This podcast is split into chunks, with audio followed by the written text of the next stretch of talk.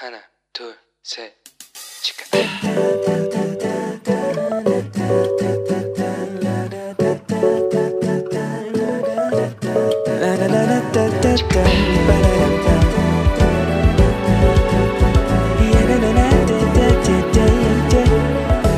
Here we go.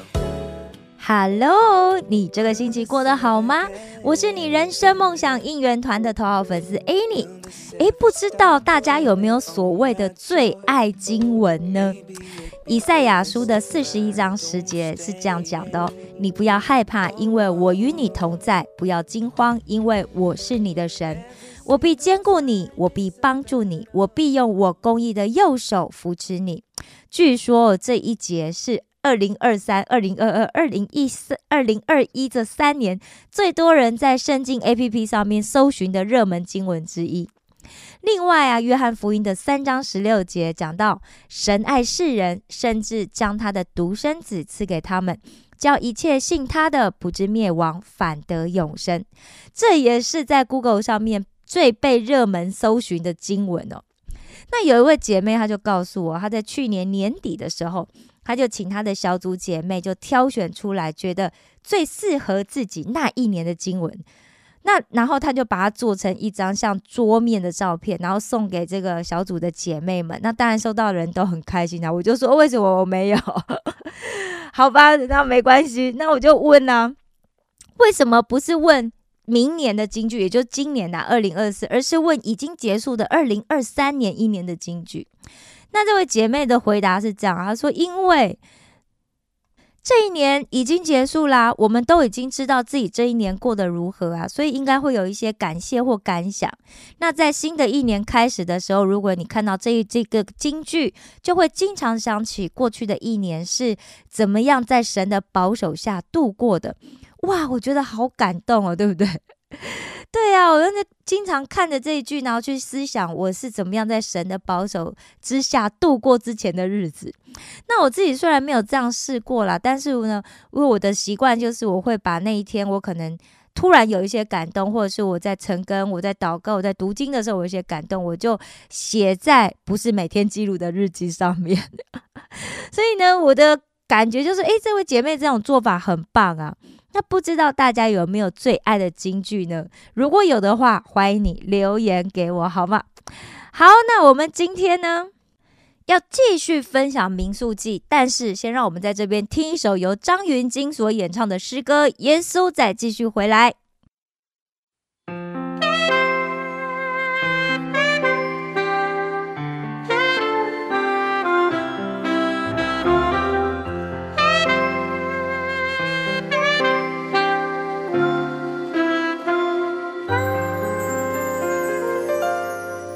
当想到爱，就想起你，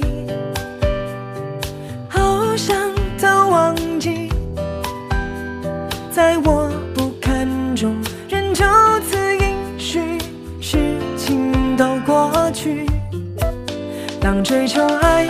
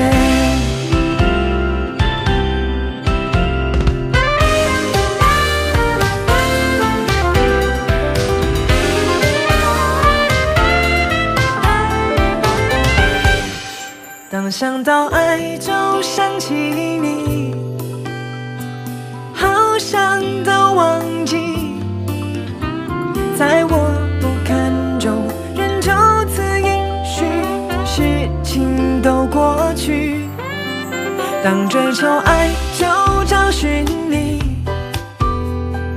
不说出委屈是家的冤仇百姓罪恶中救赎我和你。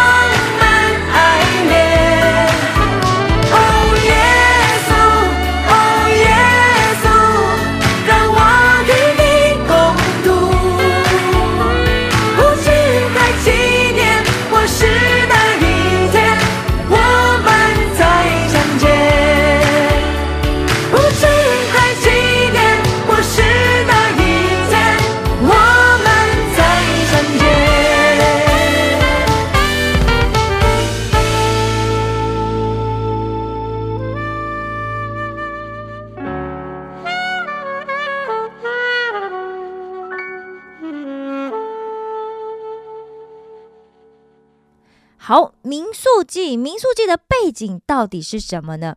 民宿记最主要发生的地点就是在这个西奈山到加的斯巴尼亚这段起这段路程当中，那主要当然就是在记录这一段过程的发生的事情啊。那这个加的斯巴尼亚在哪里呢？它就在迦南地最南端的边界。上一周我们也讲嘛，从埃及出发到这里，其实到迦南地的这段路程啊，只要十一天。但是后来以色列人他们没有能够马上进去，又绕回了旷野，而且不仅如此，他们还在旷野里面绕行了三十八年。当然啦、这三十八年哦。其实应该是讲四十年，对不对？因为前面的一年呢，他们就是都停在西乃山嘛。那呃，再加上在西乃山中间又又又做，应该是说一年多，然后在西乃山又做了会幕啊，然后后来才又开始准备起行，然后好，总之呢，这三十八年呢，他们这四十年，他们不是都是一直在走路行军哦，而是因为神他每一次呢，他只移动很小的一段距离，然后又会在一个地方停留很久的缘故。那最主要呢，为什么他们进不去？是因为以色列人呢，他们就在途中就开始抱怨，有很多抱怨。那最严重的一个抱怨就是，他们就说他们要把摩西换掉，他们要找另外一个领袖，找另外一个首领来带他们回去埃及。哇，神非常生气哦，因为这简直就是背叛神嘛，对不对？而且这是在定了约之后哦。好，神当然就讲啊，好啊，这些抱怨的人，你们都不能进去应许之地。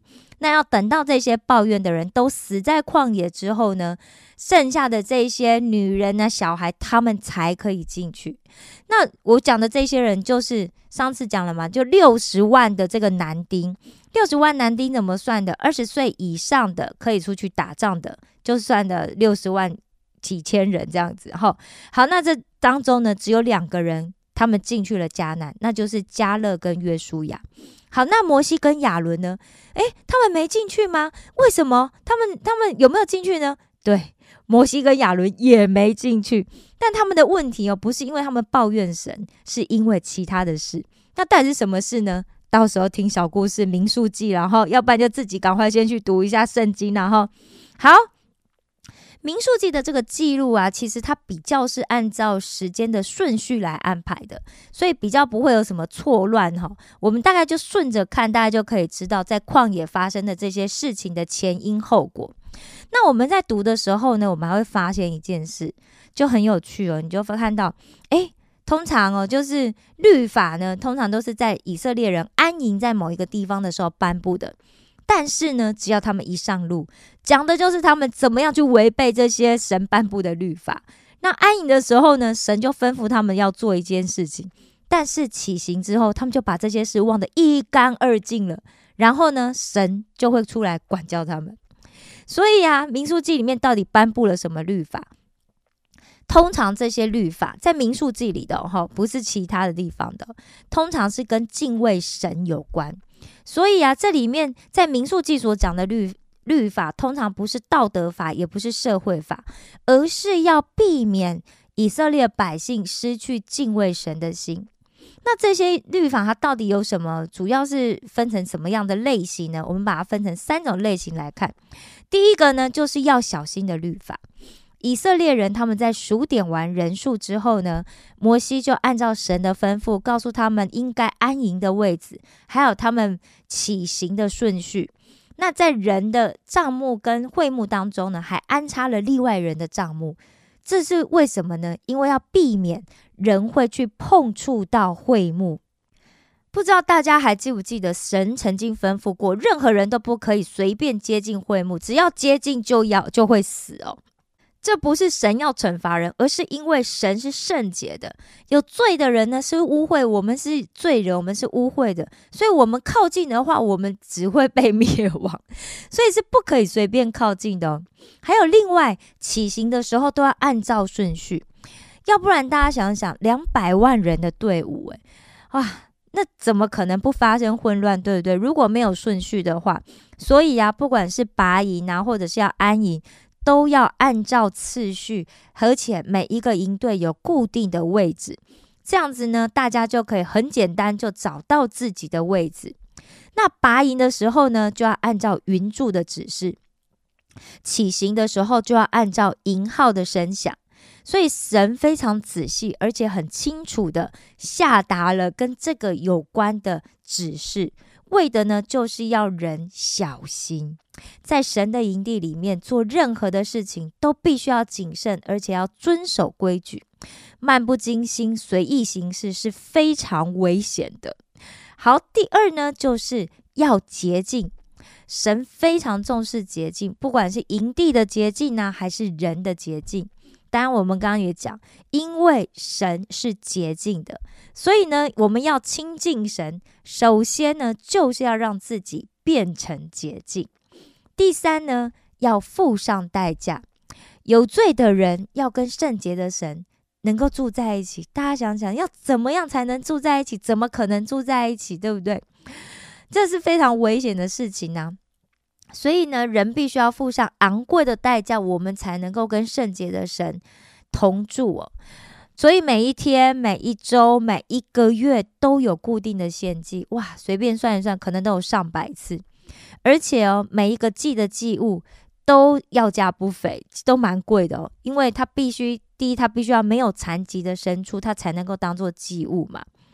而且祭的完成是必须要流血，所以就是说这些祭物它就是那一次用完，它就只能用那一次，好也没有办法留到后面的。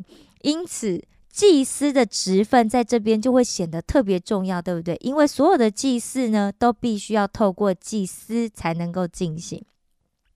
当然了，虽然虽然现在我们不需要带着什么一只鸽子、一只羊、一只牛，我们才能够去教会，对不对？但是这也不表示我们什么祭都不必准备，我们就这样子啊，什么裸裸裸裸，什么裸考啦，什么裸婚啊，都不是哦，不是这样子的哦。诗篇五十篇的第十四章讲哦，你们要以感谢为祭献给神。所以民数记提醒我们。当我们每一次要亲近神的时候，我们就要去想，我们是不是已经做好准备了呢？好，那我们到底在民宿记里面学到的究竟到底是什么呢？我经常在会遇到有一些姐妹哦，就是可能就是呃，突然他们就想要认识耶稣，那他们认识耶稣之后就非常火热嘛。那一方面呢，当然就因为耶稣是爱，耶稣会让所有接触到他的人就感觉到生命充满希望哈。那第二呢，就所以他们就会觉得说，耶稣有一个很亲民的形象嘛。那另外一个，我觉得啦哈，我觉得可能是因为我们华人教会比较强调的通常是恩典。那我们在教会里面经常听到都是恩典的讲道，那因此我们可能就会很容易就会觉得，哎，以前强调这些仪式，第一我们也不常听嘛，所以也不晓得到底有哪一些仪式，而这些仪式为什么要遵守？那以前强调仪式可能就没有那么重要啦。而且现在因为时代改变啊，大家应该可以更轻松一点，更随意一点，来到神面前就好啊。但是我们也千万不要忘了。神是昨日、今日永不改变的神。神告诉以色列人说：“来到他的面前，要带着敬畏的心和尊重的态度，而且来到神的面前敬拜神，要用神所指示的方式，他所喜悦的方式，绝对不是我们想要怎么样我们就怎么样做，绝对不行哦。”所以，我们想要用什么的、什么样的方式来敬拜神，并不重要。有一些人就会讲：“啊，我就想要给神这个啊，我觉得这样子敬拜神很好啊。”这这些你想要怎么做都很好，但都不重要。重要的是，我们敬拜神的方式是不是有符合神想要的方式？这个非常重要。好，所以从民数记里面，我们看到旷野成了以色列人被考验的地方。那我们从第三者的角度，我们来看呢，看到什么？神说了什么，而人原本应该要怎么做？但是后来人到底实际上是怎么做的？大家看哦，以色列人出了埃及，但是他们却进不了迦南，就一直在这个埃及跟迦南中间的这个旷野，一直在这边流浪。大家去想一想，如果是一天两天。一个礼拜、一个月，可能就像我们在疫情里面被隔离一样，熬一下就过去，对不对？但是大家想想，新冠疫情三年，大家都已经觉得非常难难熬了，更何况是以色列人在那边熬了四十年呢？但是啊，因为他们在西乃山已经跟神立下约定，对不对？所以从此之后就是神的子民啊，所以神对他们是有承诺的约束力的。如果他们听从神的命令，就蒙福；但如果悖逆的话，就会受罚。大家想一想，我们今天受洗成为了基督徒，我们是不是也是一样？我们就跟神有了一个约定呢？这个很重要哈。所以以色列人他们最大的问题是什么？我们都一直在讲哦，就是爱抱怨。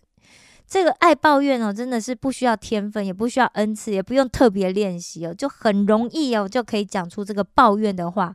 而且抱怨是这样子，你一个人讲可能不有趣，对不对？两个人讲，三个人讲，四个人讲，哇，大家聚在一起讲，哇，可可有得讲了哈。所以他们一下抱怨水是苦的，一下抱怨没有东西吃，一下又抱怨没有水喝，然后一下又抱怨那个食物千篇一律，没有变化。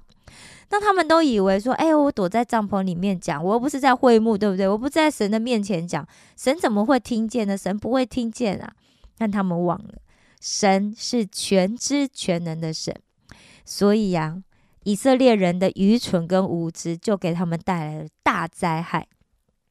这也提醒我们哦，抱怨所造成的这个损害啊，可能远远会大过于其他的罪哦。哎，好的。让我们最后再来整理一下，我们到底从民数记里面学到了是什么？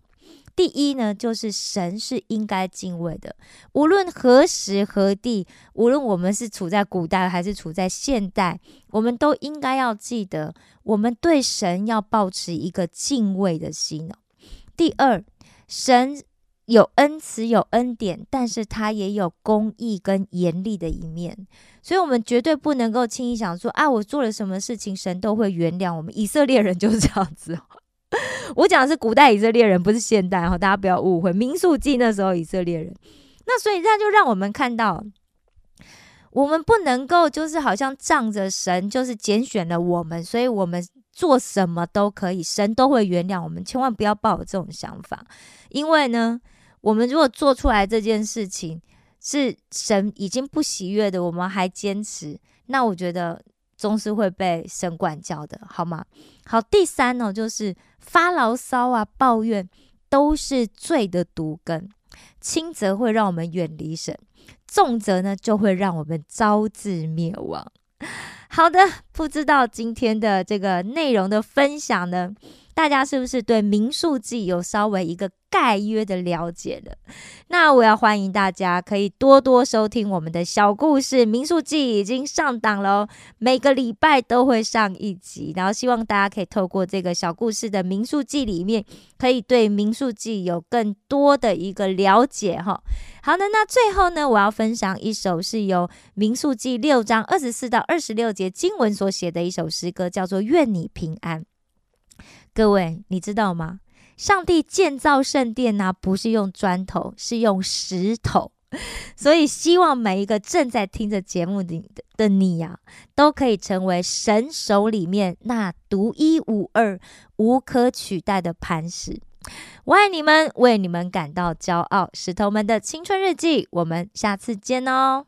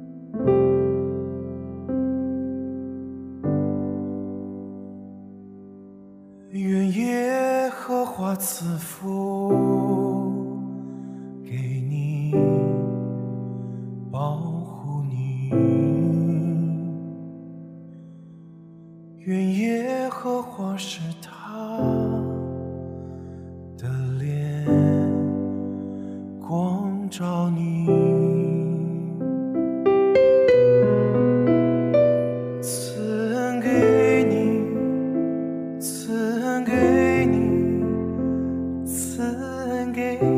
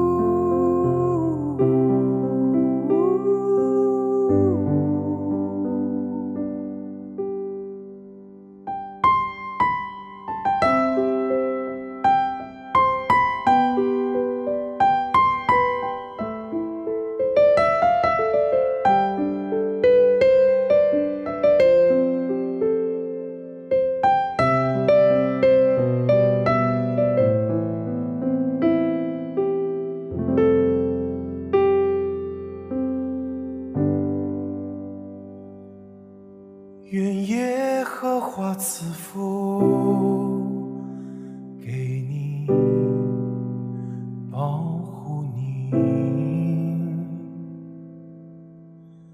愿耶和华是他